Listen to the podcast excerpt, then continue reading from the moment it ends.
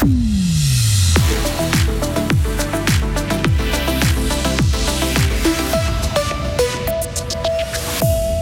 Le Grand Conseil vient en aide aux fribourgeois qui peinent à joindre les deux bouts en débloquant 5 millions supplémentaires pour les subsides maladie. Les touristes restent en général peu de temps dans le canton de Fribourg et souvent ils décident au dernier moment de poser leur valise dans notre région. Et puis le nouveau secrétaire d'État aux affaires étrangères est fribourgeois. Il s'agit d'Alexandre Fazel. Le temps est sur le point de tourner à l'orage et pour ce qui est du week-end, il y aura encore des coups de tonnerre, mais ça se passera euh, plutôt euh, durant la nuit. Nous sommes jeudi 29 juin 2023. Bonjour Lauriane Bonjour Mike, bonjour à toutes et à tous. Le canton de Fribourg débloque 5 millions de francs supplémentaires pour aider les personnes qui peinent à payer leur prime maladie. Le Grand Conseil l'a décidé hier matin à la majorité. 10 000 nouvelles personnes pourront ainsi bénéficier d'un subside dans le canton dès l'année prochaine. Un montant qui ne visera pas à compenser l'augmentation des primes qui devrait encore grimper en 2024, mais à élargir le seuil des bénéficiaires selon un communiqué du Parti socialiste fribourgeois. L'ancien boursier de Belfaux est bel et bien condamné à 7 ans et demi de prison. Le tribunal fédéral déboute l'ex-fonctionnaire qui demandait une réduction de peine. Selon la liberté, les juges de Montrepeau confirment ainsi la condamnation du tribunal cantonal à l'encontre de celui qui avait puisé près de 6 millions de francs dans la caisse communale durant 11 ans. De courts séjours pour les touristes qui visitent le canton de Fribourg. Moins de deux nuits en moyenne selon l'Office fédéral de la statistique. Et pas question forcément de s'installer à l'hôtel. Les campings ont la cote car les touristes apprécient la spontanéité de cette offre. Le camping Le Bivouac à Châtel-Saint-Denis ou celui de la nouvelle plage à Estavayer-le-Lac le remarque. Pour répondre à cette demande, quelques places restent libres en tout temps. Pierre-Alain Morard est le directeur de l'Union fribourgeoise du tourisme. Beaucoup de monde fait de plus en plus de petits séjours de 2, 3 jours, 2, 3 nuits et euh, découvrent en fait partie euh, de leur pays et, et retournent et font la même chose à un autre moment de l'année. Donc ça, c'est très intéressant pour nous qui sommes très bien centrés, qui avons une offre qui est très intéressante, très originale, très variée. Et un projet d'agrandissement d'air de camping-car d'une douzaine de places est par ailleurs lancé à Gumfans pour accueillir ces nouveaux touristes qui ne sont que de passage. Un fribourgeois devient le nouveau secrétaire d'État aux affaires étrangères. Il s'agit d'Alexandre Fazel. Il entrera en fonction en septembre. Le Conseil fédéral l'a désigné ce mercredi en remplacement de la grisonne Livia L'Oeil qui deviendra ambassadrice à Berlin en novembre.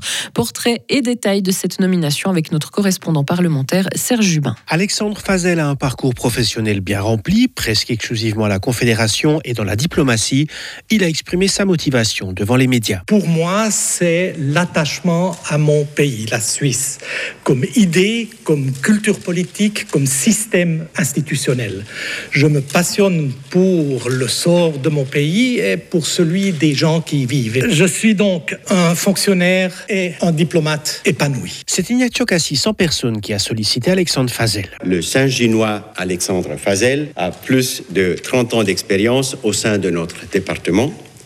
J'ai pleinement confiance en lui pour relever les défis qui se profilent dans l'intérêt de la Suisse. La tâche première du secrétaire d'État Fazel sera de conseiller le ministre Cassis sur toutes les questions de politique extérieure. Il sera aussi le patron du réseau des ambassadeurs suisses actifs dans les 170 représentations à l'étranger. Et on ne sait pas encore si Alexandre Fazel conduira les nouvelles négociations avec l'Union européenne. Le ministre des Affaires étrangères, Ignazio Cassis, a entretenu le flou à ce sujet. La maturité gymnasiale devra durer au moins 4 ans en Suisse. Oui, le Conseil fédéral l'a décidé hier. C'est déjà le cas dans le canton de Fribourg, mais dans le canton du Jura, par exemple, cela prolongera d'un an la durée de la formation. Le gouvernement jurassien envisage d'ailleurs de saisir le tribunal fédéral contre ces décisions si d'autres cantons décident aussi de s'y opposer. Les débris du sous-marin qui était parti explorer l'épave du Titanic remontent à la surface. Ils ont été repêchés et ramenés sur Terre hier.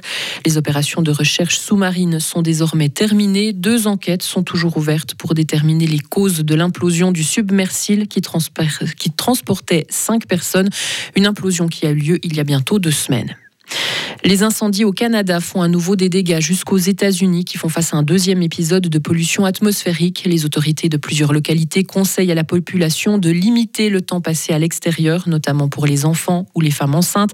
À New York, des distributions de masques ont eu lieu, mais la ville est pour l'instant épargnée.